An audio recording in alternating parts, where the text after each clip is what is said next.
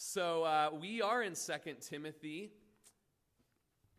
uh, chapter 1, verse 9. And uh, the goal, Lord willing, is to go through chapter 2, verse 2. So that's the goal. Good to have goals and to set them, I think. But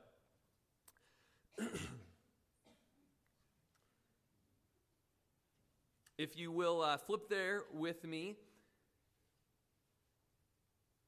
we're going to look at verse 6, and we will read through chapter 2, verse 2.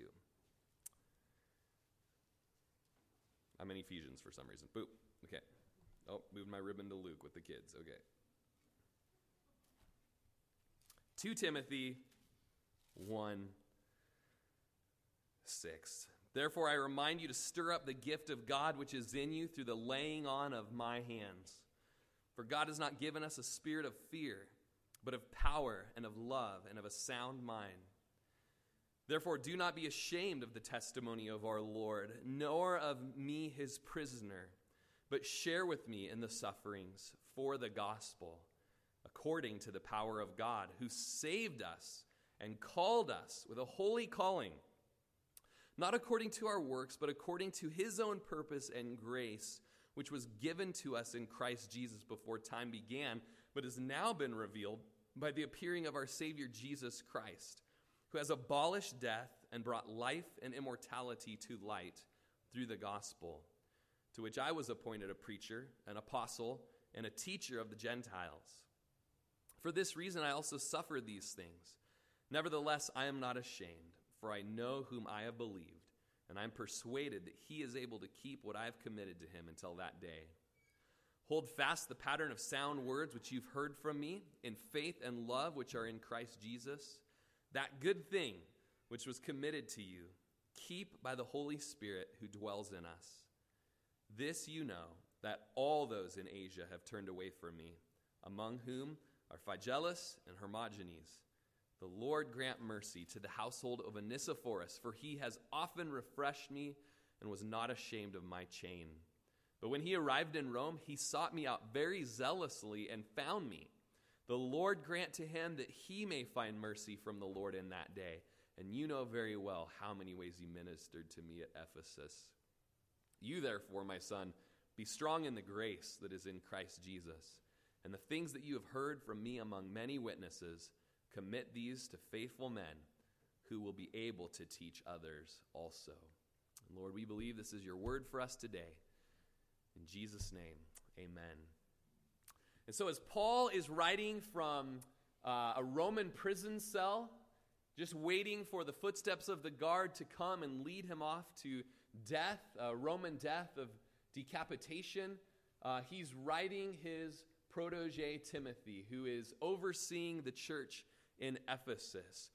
Paul realizes his time on earth is almost done, and so he's making sure that, that his follow up is ready and able to carry on the mission of God uh, with the truth of God, uh, with the apostolic faith.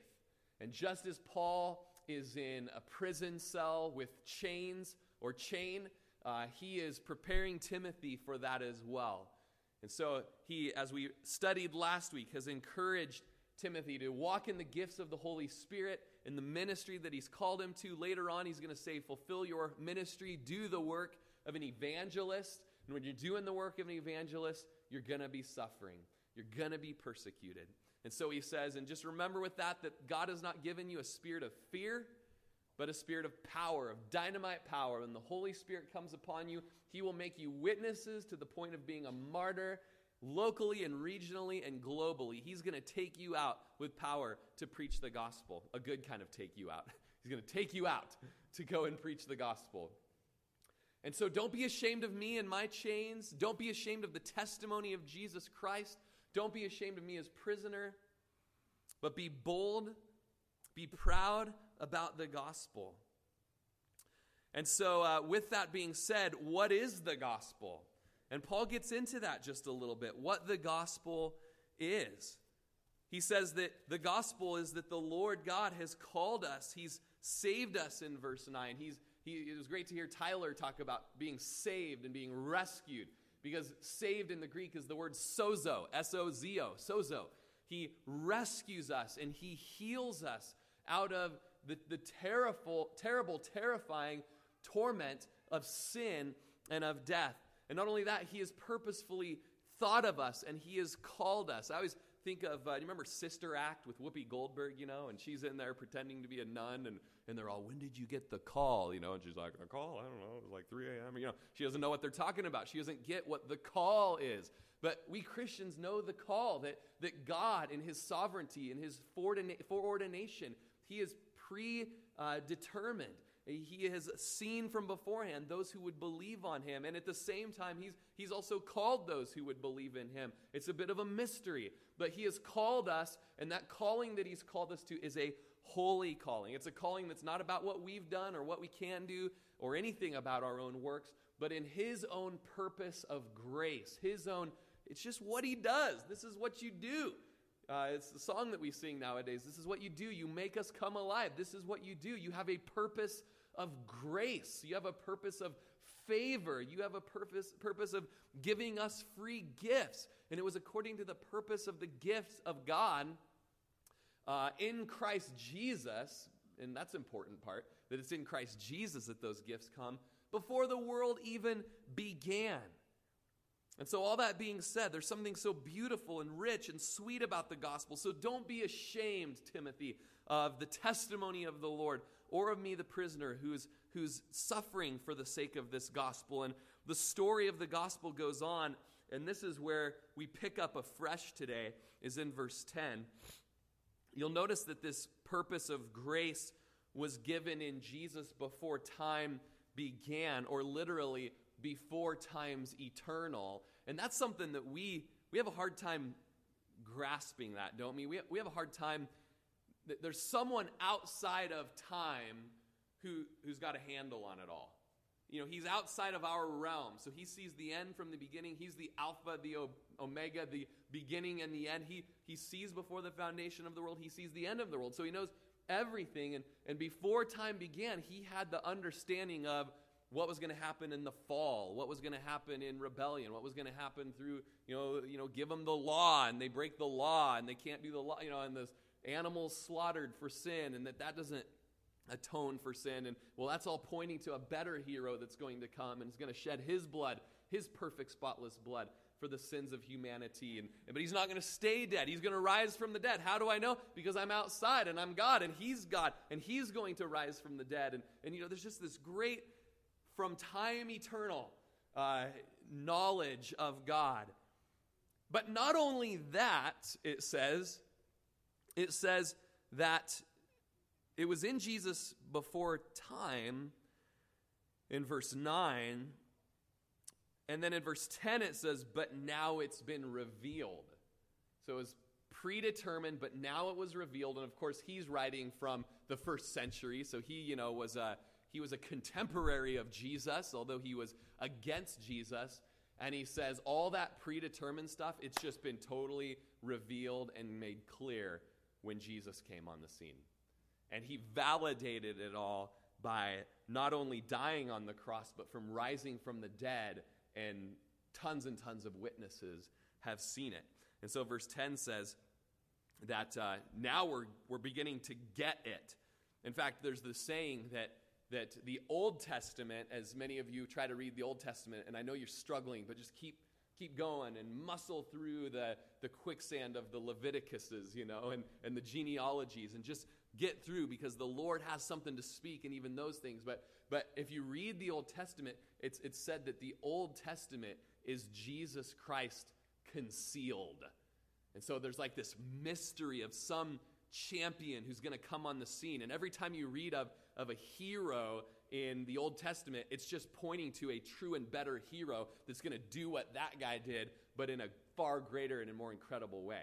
Okay, so these are they which speak of me. Old Testament is concealing Jesus, but it said that the New Testament is revealing Jesus. All right, um, and then you have uh, the, the the book of Acts that is Jesus proclaimed uh, through the apostles, and then you have the epistles, the letters that the apostles wrote.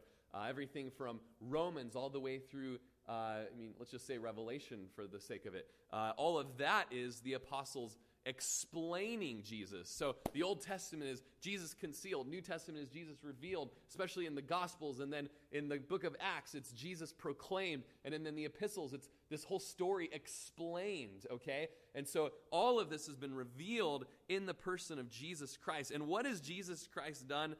I hope you have a pen on you. Do a little underlining. I've got three right here. I'm just going to, you know, chuck them out to you. But uh, take your pen, take, take a highlighter, highlight it on your cell phone because he has abolished death. That's, that's crazy. We have never had any greater enemy than death. You know, quoting from previous sermons, it's been said that no man is wise enough to outwit death. No one is wealthy enough to, to pay off death. Death always had the final word. Death always had the victory. Enter in Jesus.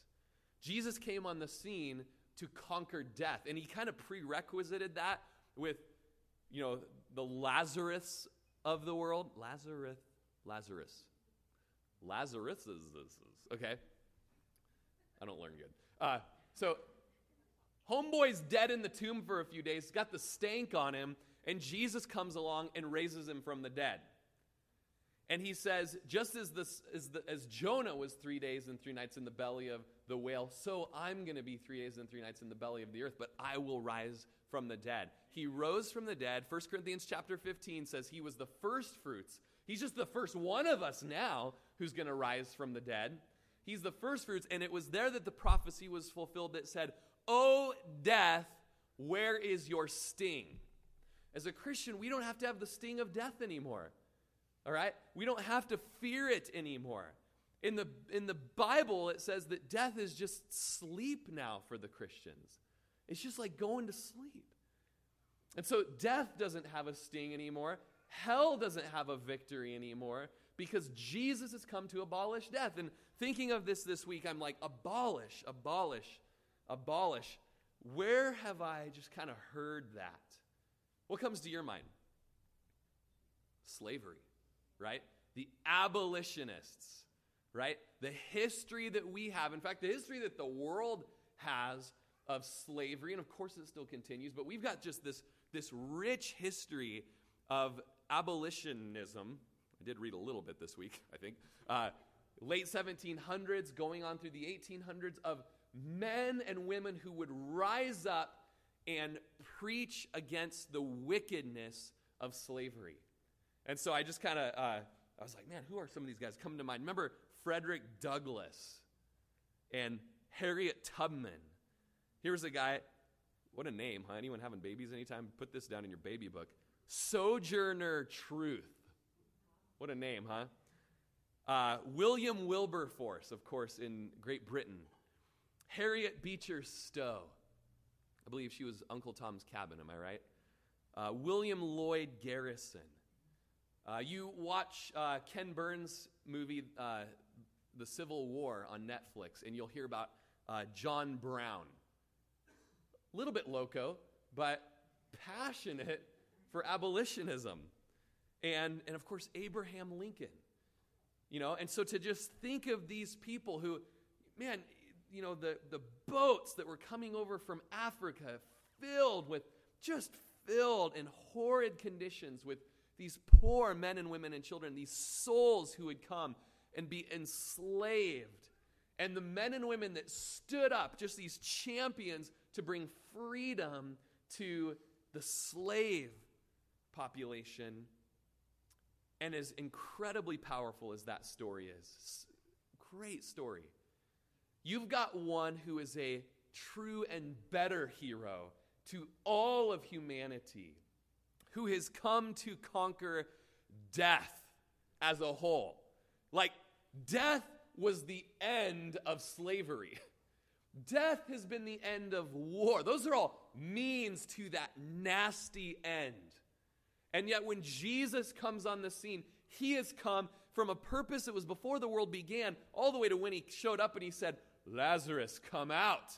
And he's like, This is just the beginning, guys. I'm rising people from the dead up in here, you know? And then he did it himself, to himself. He has abolished death. It's been said death is, in fact, the one word which summarizes our human predicament. And you know, that's so true. Everything that comes from our sin, so just think about your life, and as you go through life this week, think about just the harsh word that you speak and what that does to the person that you spoke it to. It just stole joy from a moment in the home. You know, it, it brought a rift in a friendship. You know, just anywhere that there is a fallen condition of sin in our life, just think what that does. And what that is just ultimately is death. That just brought death. It brought death to our community, it brought death to our home, it brought death to the joy in our home. What, what, that is just the, the sum of our fallen condition. For death is the wage sin pays, it is the grim penalty. And yet Jesus comes to abolish it. Let me just define abolish. It means to make ineffective. You're not in, you're not effective anymore, death. To make it powerless, to make it idle, to nullify it. Christ has nullified the power of death, it could be translated. So think of the abolitionists and then just completely uh, multiply it by a billion, and you have just the end of death for all of humanity. Not only that, but he brought life and immortality to light through the gospel. So obviously, death is gone, but so then what takes that place in that void is life. Life and beauty. And if you've, if you've read the Chronicles of Narnia, or at least seen the movie, I mean, hey, some of us, that's, that's how we roll, right? And, and you read about, you know, the wicked witch and the lion, the witch, and the wardrobe, and how she's just brought cold ice to all of Narnia. And when Aslan, the lion, comes on the scene, just the whole world begins to see just ice melt away and springtime come. Wherever the lion would come, life would come. And that is a picture of Jesus coming into the world. When he was revealed life and immortality. Immortality, that's like, that's not so much fairy tale stuff, but it is the stuff of, of adventure, isn't it? I mean, it's like, it's like Indiana Jones stuff. You know, it's, it, and a lot of times it's the bad guys that seem to want immortality. immortality, you know, whatever. You know, but we got the good guy bringing it this time. It's going to be the good that will never die. He brings goodness. He makes us good, and then he makes us live forever. He brings it to light. And I love this phrase, bringing it to light, because it's just out of, of Ephesians, I think it's chapter 3, where our God is the God who takes darkness that's in our life. So think of Think of the bad stuff. Think of the bad stuff you've done. He shines his light on it and he reveals it. You guys saw my scorpion on Facebook that I found in my kitchen this week, 4:30 in the morning, right? Like that little homeboy didn't expect me to be like showing up in the morning. He's like And literally he's in the path to my coffee pot. I'm just like barefoot. Oh, there's a dragonfly on the ground. Kind of weird. What? Turn on my phone flashlight. Ah! Like, not a scorpion snake guy. Sorry. I'm tough in a lot of other areas, but when it comes to those little buggers, you know, you don't even want to know the drama that unfolded and how am I going to get rid of this thing. That's a story for another time.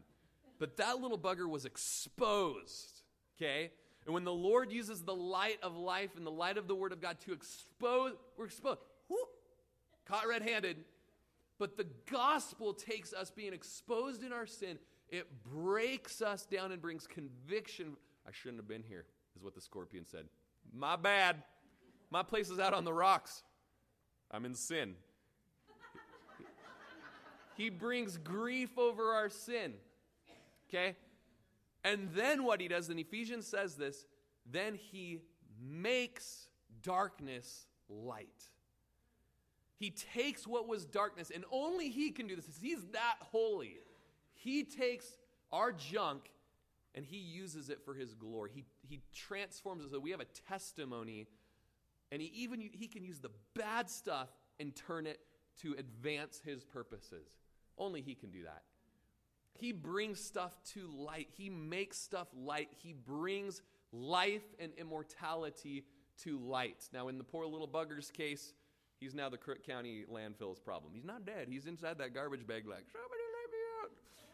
Somebody will, for all you pet lovers out there. Don't worry. Trust the Lord in that. Okay. But, you know, we have had such histories in the globe of things like the Enlightenment. You know, oh, the uh, now we're enlightened, you know, and, and there's probably some, I, I'm, I'm going to level with you. This guy don't know a whole lot about the Enlightenment, okay, but I did read a little Wikipedia this week, okay? And while the Enlightenment did a lot of good for the world, it also brought a whole lot of humanism. It also brought a whole lot of running from God. It brought a whole lot of self strength. It brought, you know, those are some of the things that it brought. And while we would dub that portion of our history as the Enlightenment, there's a better enlightenment out there. There is the life and immortality that comes to light in the gospel. It's what Jesus has done. Because he has conquered death, no longer does the little thing on our tombstone have to read, rest in peace, but it can say, CCD. Christ conquered death. We can have a whole nother hope as we go towards the grave. Listen to how the Phillips translation translates verse 10.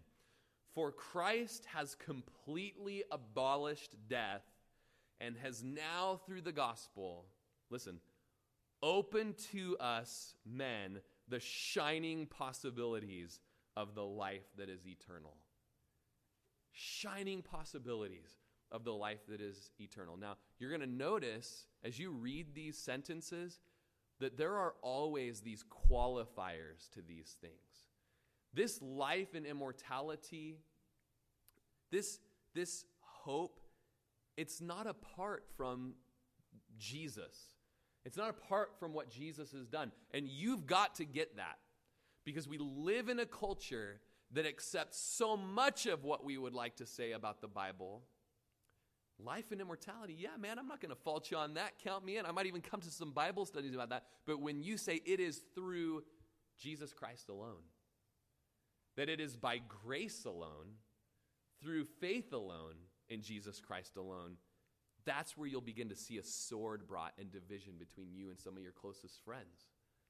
Because it is through the gospel you see there in verse 10 that these shining possibilities of life that is eternal are shown to us. Look at verse 11.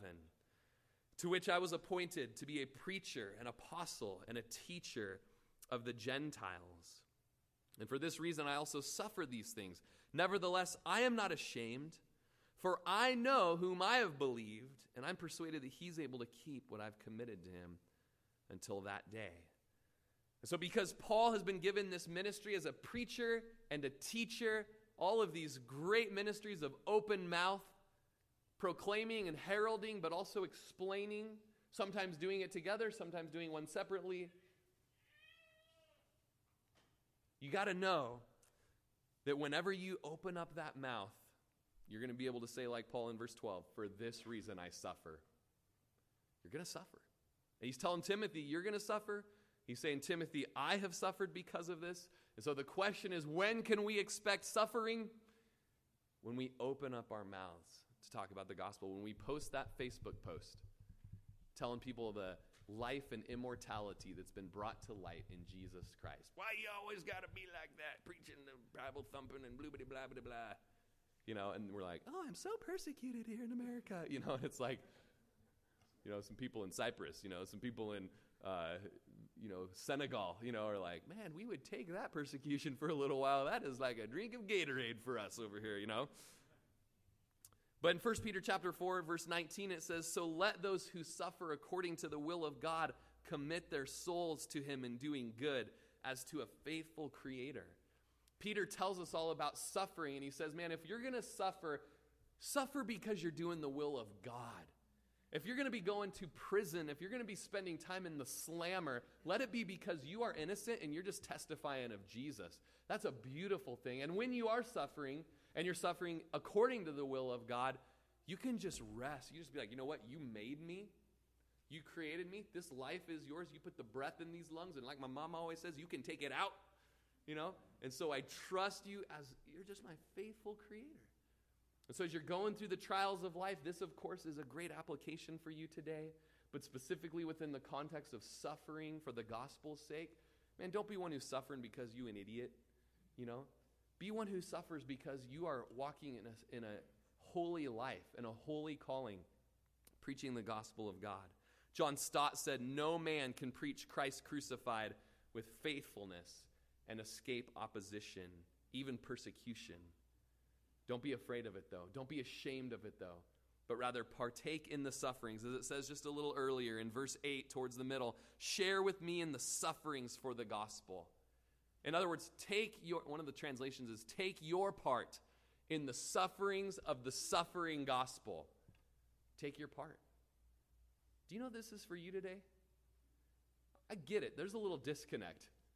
Like, yeah, I know, Rory. Like, uh, you got 1837 to finish up your point here because, frankly, I'm going back to my work job tomorrow. I barely even see a person, and you know, I'm going to be throwing tires, or I'm going to be building cabinets, or I'm going to be working in an office cubicle, you know, or I'm going to be, and like, really applicable? I don't know. There are people around you. There are people around you all day. There is family around you. There are people that are perishing and the Lord desires you to see them with eternal souls and not just from the outside, not with their failures and their blunders and the way they annoy you and rub on you. Look past that and see what the Lord sees. And, and now you can behold men as eternal souls with value. And with the heart of God in you, you've got to open your mouth to them. And as you open your mouth to them, the suffering, the backlash, and as Jesus said on the Sermon of the Mount, count it all joy you know, rejoice when they persecute you and say all kinds of wicked things against you and revile you, because that's what they did to the prophets who were before you. That's what they did to Jesus. You're part of the crew. You're part of the crew when you suffer. It's kind of initiation. So go on out and suffer a little bit this week. Look at verse 13. This is one of the keys. Verse 13 and 14, it's one of the key passages that gets behind what this letter was written for. Hold fast the pattern of sound words which you've heard from me in faith and love, which are in Christ Jesus. So again, Paul's on his way out, Timothy's on his way in. Timothy's kind of taken the reins of the wagon, and so hold fast to them, follow them, retain them. What you've heard from me, keep them. This pattern of sound and healthy words. I was studying that the word pattern here can be translated outline, and it's the same language that's used as architects sketch out a pattern before they add the details. Or as an artist sketches the design of a painting, Eric, got to have you show us someday, man. Uh, our painter friend over there, he, you would sketch the design of the painting before completing it. Or as a writer would start an outline of a paper before writing the manuscript, so too Timothy is to follow Paul's outline and then expound it and apply it.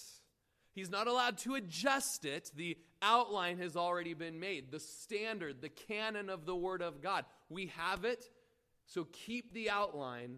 You can't change. You do not have permission. You know, you do not have author's permission to change the outline of the good book that we've got. One man said, Our outline was written with the red blood of Jesus.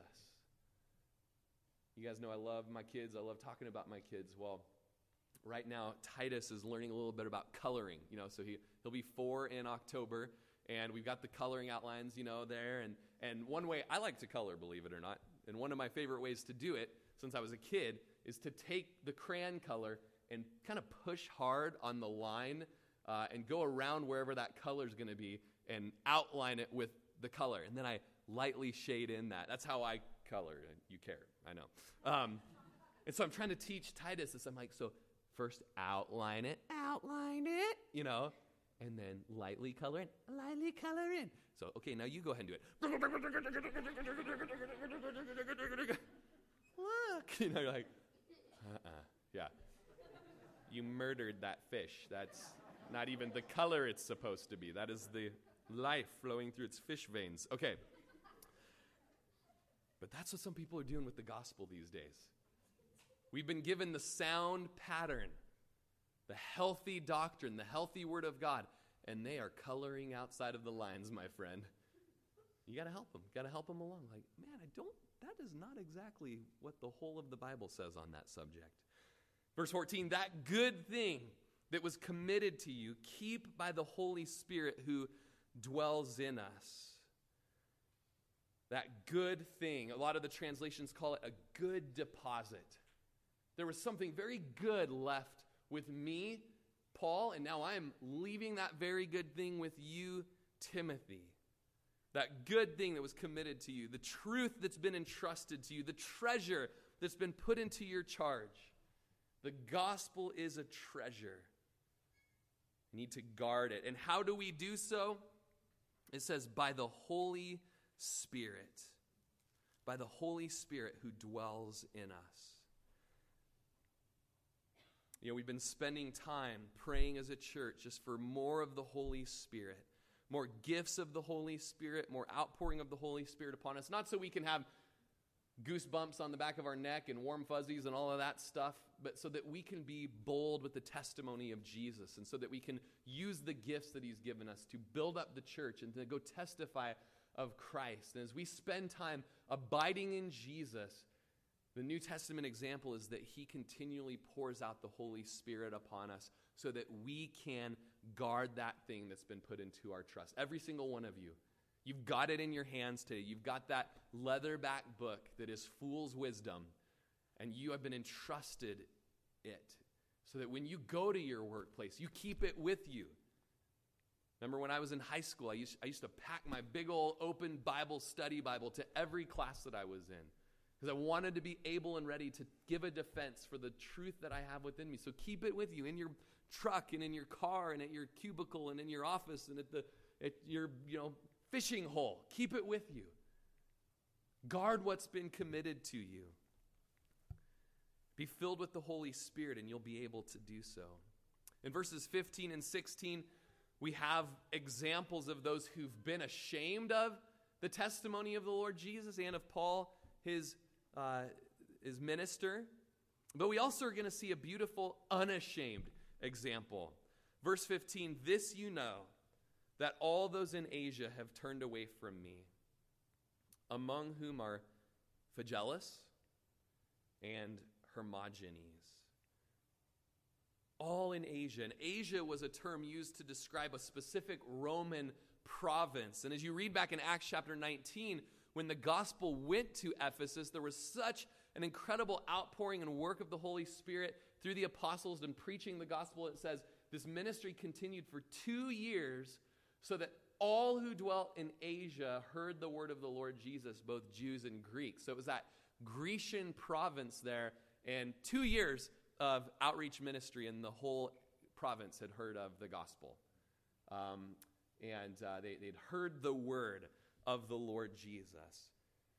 And yet, not that long afterwards, when you're preaching the gospel, and we read it with our kids in Luke this week, I have not come. You think I've come to bring peace? I've actually come to bring a sword. How could you say that, Jesus?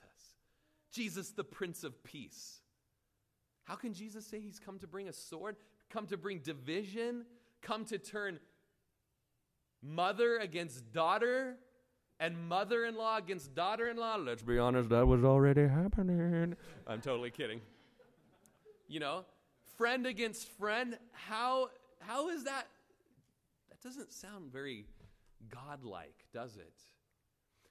When the gospel comes, it confronts our worldviews that we are so pridefully hanging on to in our arrogance. And it demands that we humble ourselves like little children and bow before its truth.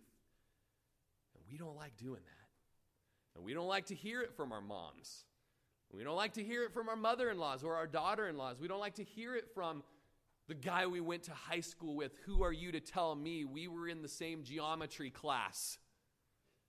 That's pride, that's ego.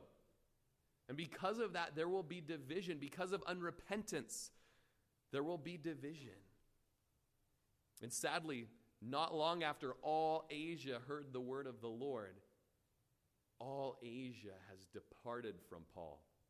They've been ashamed of his chains, they've been ashamed of the testimony of the Lord and of Paul, the minister. It's been said that the Great Awakening had been followed by a great defection. And it's obvious that these two guys, Phygellus, which I feel like I've got phlegm that I need to, Phygellus. And then Hermogenes, which is like some sort of milk processing, you know, I don't know. You got these two guys, you know, and it's just a bummer in the summer because they have disappointed Paul. And it's in the Holy Writ for all of eternity. Like, man, when you mess up against Paul, like, people's going to know about it, right? At the same time, when you bless the ministers of the Lord, oh man, that is written. That is written in the books of the Lord. We only read of Onesiphorus here in 2 Timothy. In verse 16, the Lord grant mercy to the household of Onesiphorus, for he often refreshed me, was not ashamed of my chain. When he arrived in Rome, remember, Paul's in Rome, so he's in prison in Rome. Onesiphorus sought Paul out very zealously and found me. So, compared to all of Asia who's defected against Paul, we now have this one man and his household Onesiphorus, and it's been said that he's a terrific exception. Someone else said it, he was a stellar, and he used alliteration, but uh, rather it was a sterling opposite. No, it's not it, but it was just sterling in the way that he was different than Asia. Sterling in the way that he was different than Flagellus and Hermogenes. Check out this guy often refreshing. Do you have anyone in your life that in Jesus they often refresh you? Being around him is just like a cold drink of cool water. Wasn't ashamed of my chain. Zealously seeking him out and finding him. It's almost something out of a movie. You can just picture it happening here. Paul is somewhere here in Rome, and I've got to find him. How many ways he ministered to me at Ephesus. But what is the thing that Paul seems to be praying over Onesiphorus? That he would be shown what? Mercy. That he would be shown mercy. I hate to break it to you, but we're not going to make it to chapter 2 today. And by Friday night, I was just like, the Lord was like, I want you to go into chapter 2. I thought it was the Lord. I couldn't not study for chapter 2, but obviously now we're just not going to make it there. And that's okay because we're going to spend a little time. In chapter 2, verse 1, Paul says, But you, my child, be strong in the grace that is in Christ Jesus. But we're going to hold off on the grace part for next week. We're going to look at the mercy of God real quick. Just look back in chapter 1 of Second Timothy in the greeting of Paul to Timothy in verse 2. To Timothy, a beloved son grace, mercy, and peace from God the Father and our Lord Jesus Christ. In reading, it was, it was said that grace, mercy, and peace are three streams that flow from the throne of God. Streams that we can just be dipped into. And we're going to, we've been studying grace. We've studied grace today. We'll always study grace. Study grace next week. Grace. It's a beautiful thing. But mercy. Mercy. Compassion. In the Sermon on the Mount, Jesus says, Blessed are the merciful, for they shall obtain mercy. That's been hitting home for me I know myself. I know my sin. I know how I need mercy. And I want to be quick to show mercy. As I was listening to Pandora, and I think it was Elevation Worship Radio, in one day, three times, a song about James chapter 2 came on. And the songs were along the lines of, You delight in showing mercy, for mercy triumphs over judgment. And it's taken from James chapter 2 verse 13 for judgment is without mercy to the one who shows no mercy. But mercy triumphs over judgment. It's a really beautiful song. I encourage you to, to Google it. It's your, and then the chorus, which goes into grace, is your grace in your ways, you're making all things beautiful. Your grace, mercy is grace. It's unearned. I don't deserve mercy. It's your grace in your way. This is what you do. You make all things beautiful. When we deserve judgment, the Lord loves to show mercy.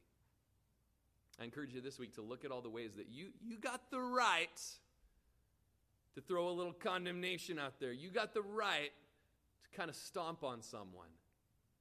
And I just encourage you to examine yourself before the throne of God.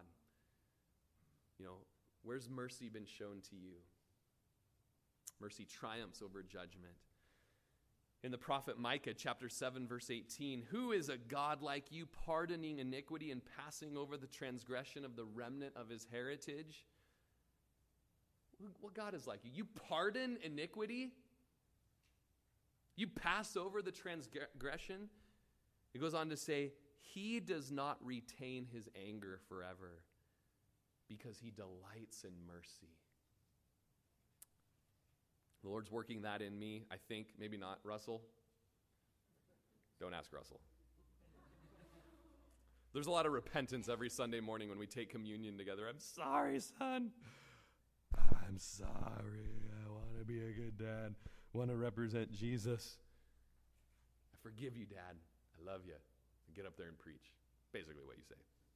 You're the best dad ever, really. I mean, you know, who is like you, dad? I mean, something along those lines. He delights in showing mercy. And you know what? That is a fruit. Russell Rodgers loves Jesus, and he is very quick to forgive. Very quick. Praise the Lord. He's quick to forgive me. And really, Russell, you're an example for me that I want to be quick to forgive people. I want to be merciful to people. There's a spiritual gift, actually, that is mercy. My sister and I were talking about this recently, and people that have failed us, and just how we're almost to a fault quick to be merciful. And it says that that gift of mercy or compassion, do it with cheerfulness. Do it with cheerfulness. That's in Romans chapter 12, verse 8. We can have the worship team come back up because that makes me be quiet. Technically, I still have two minutes left, so I'm teasing. And so Timothy was to resist the trend of Asia and he was to follow the example of Onesiphorus. And we're going to see next week how is he going to be able to do that? Spoiler alert, by being strong in the grace that is in Christ Jesus. Let me leave you with a couple application questions. And we'll post these to Facebook and you can talk about them in your core groups and this passage leaves us with a question Which example are you? As you hear the word of God preached at this church, and we desire that nothing that we say be of our own opinion, but that we would have the authority of the Bible leading us. As we have a vision and a mission that's printed on our back wall, we have a purpose as a church here, and we've been encouraging you to follow us as we follow Christ. Here's the question Do you line up with Phygellus and Hermogenes more? Or are you an Onesimus, rather Onesiphorus? Are you quick to flee when the faithful and obedience and boldness are required from you? I've had a couple men in my life who just said, I want to be a guy that lives a life where faith is required. Are you living a life where faith is required? Are you quick to get out of those situations? Are you a loyal servant like Onesiphorus? Are you an encourager?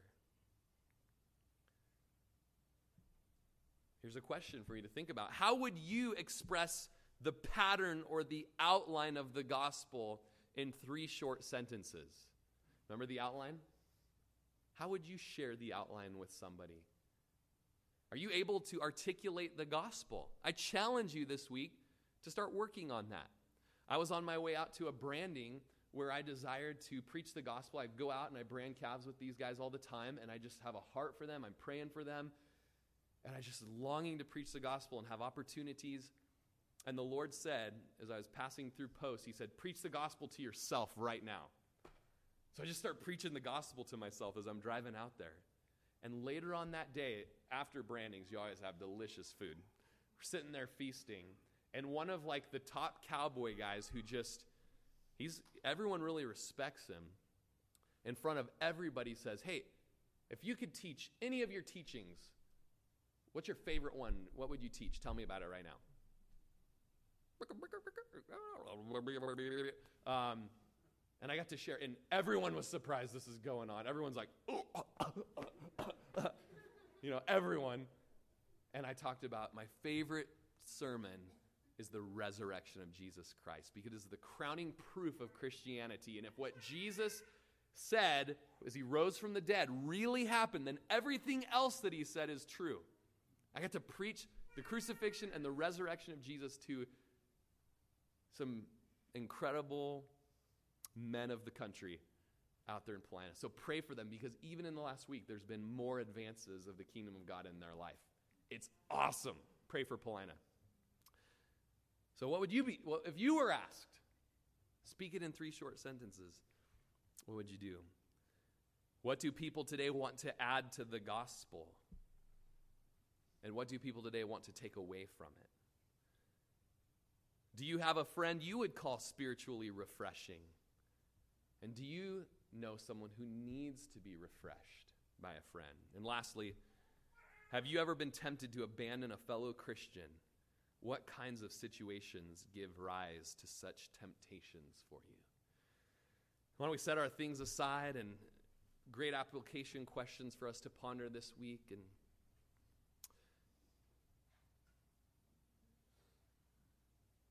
I know that nobody, I, am I'm told all the time, don't mention the clock, and I, I do it teasingly to myself and to you sometimes. And, and we just do take time, though, now to wait on you, Lord, to just let your words sink deep. What, what beauty we saw today in verses 9 through 16. What beauty that that God our Savior has saved us and called us with a holy calling. If you're here today, that calling is for you as well. You don't need to be confused about it. Just God's calling you. He desires that you would be saved. He wants to give you a very special calling on your life. And it's not according to works, it's not according to the good you've done or the bad you've done. You couldn't earn it. You don't deserve it. It's all because of His own purpose in grace. That grace that's in Christ Jesus before eternity passed for you. That should make you feel special today that God has had gracious thoughts for you since eternity past. And that should make you feel safe today because God has had purpose of grace for you for eternity future. And it never had anything to do with you and your labors and toils. It's all about his gift and that has been revealed to us now in Christ Jesus and we have the history to back it up. This Jesus Christ who has abolished death What a word for you today, who your whole life have been subject to fear. You've been in bondage to fear of death. And now you can actually welcome it as a friend, a good nap that's going to take you to be in the presence of your Creator. This Jesus Christ has brought life and immortality to light through the gospel. And Lord, I just pray that we Prineville, Oregonian citizens, Lord, that we would not be ashamed. You know us, Lord. We are a fickle folk. Lord, you know us. We can be so timid. Lord, we will defend our favorite sports team. We will defend our favorite political agenda. We will get red in the face and we will go to bat for it. But when it comes to just talking about you, Lord, we shrug away. I do. I shrug away. I'm afraid of the face that I'm going to get. I'm afraid of the reaction. Lord, we confess that today. And we would just pray as we gather in the name of Jesus Christ that we would be filled with the Spirit and have boldness and courage. All across this room today, Lord, that just the people that would never expect to open up their mouth about Jesus and to lead someone to Christ, that this week you would give them an opportunity to do so, to be part of the mission, to be part of the crew, and to not be afraid of the suffering. That that is a mark of sonship. Lord, let us be the Onesiphoruses. We repent of being Asia who's departed of you, Lord, and we just want to be the faithful brothers, faithful sisters. And I invite all of you today who maybe for the first time would come to Jesus because he came first to you. I would invite you as we close with this last song to stand to your feet with us, Christians to become a Christian today, to become a follower of Jesus, and to let the standing to your feet just be a declaration of such. As we close in this song, if you want to be one who is not ashamed of the testimony of our Lord, and you just like the fresh pouring out of the Spirit of God upon us for boldness and courage, let's stand during this last song. Let's receive that power by faith, and let's go from this place and take ground. Even you, who for the first time would receive Jesus today, you can stand with us to become a Christian, putting your faith in Jesus, trusting in what he's done on the cross and in the empty tomb as he's given you life and immortality through the gospel. Let's worship together in this last song.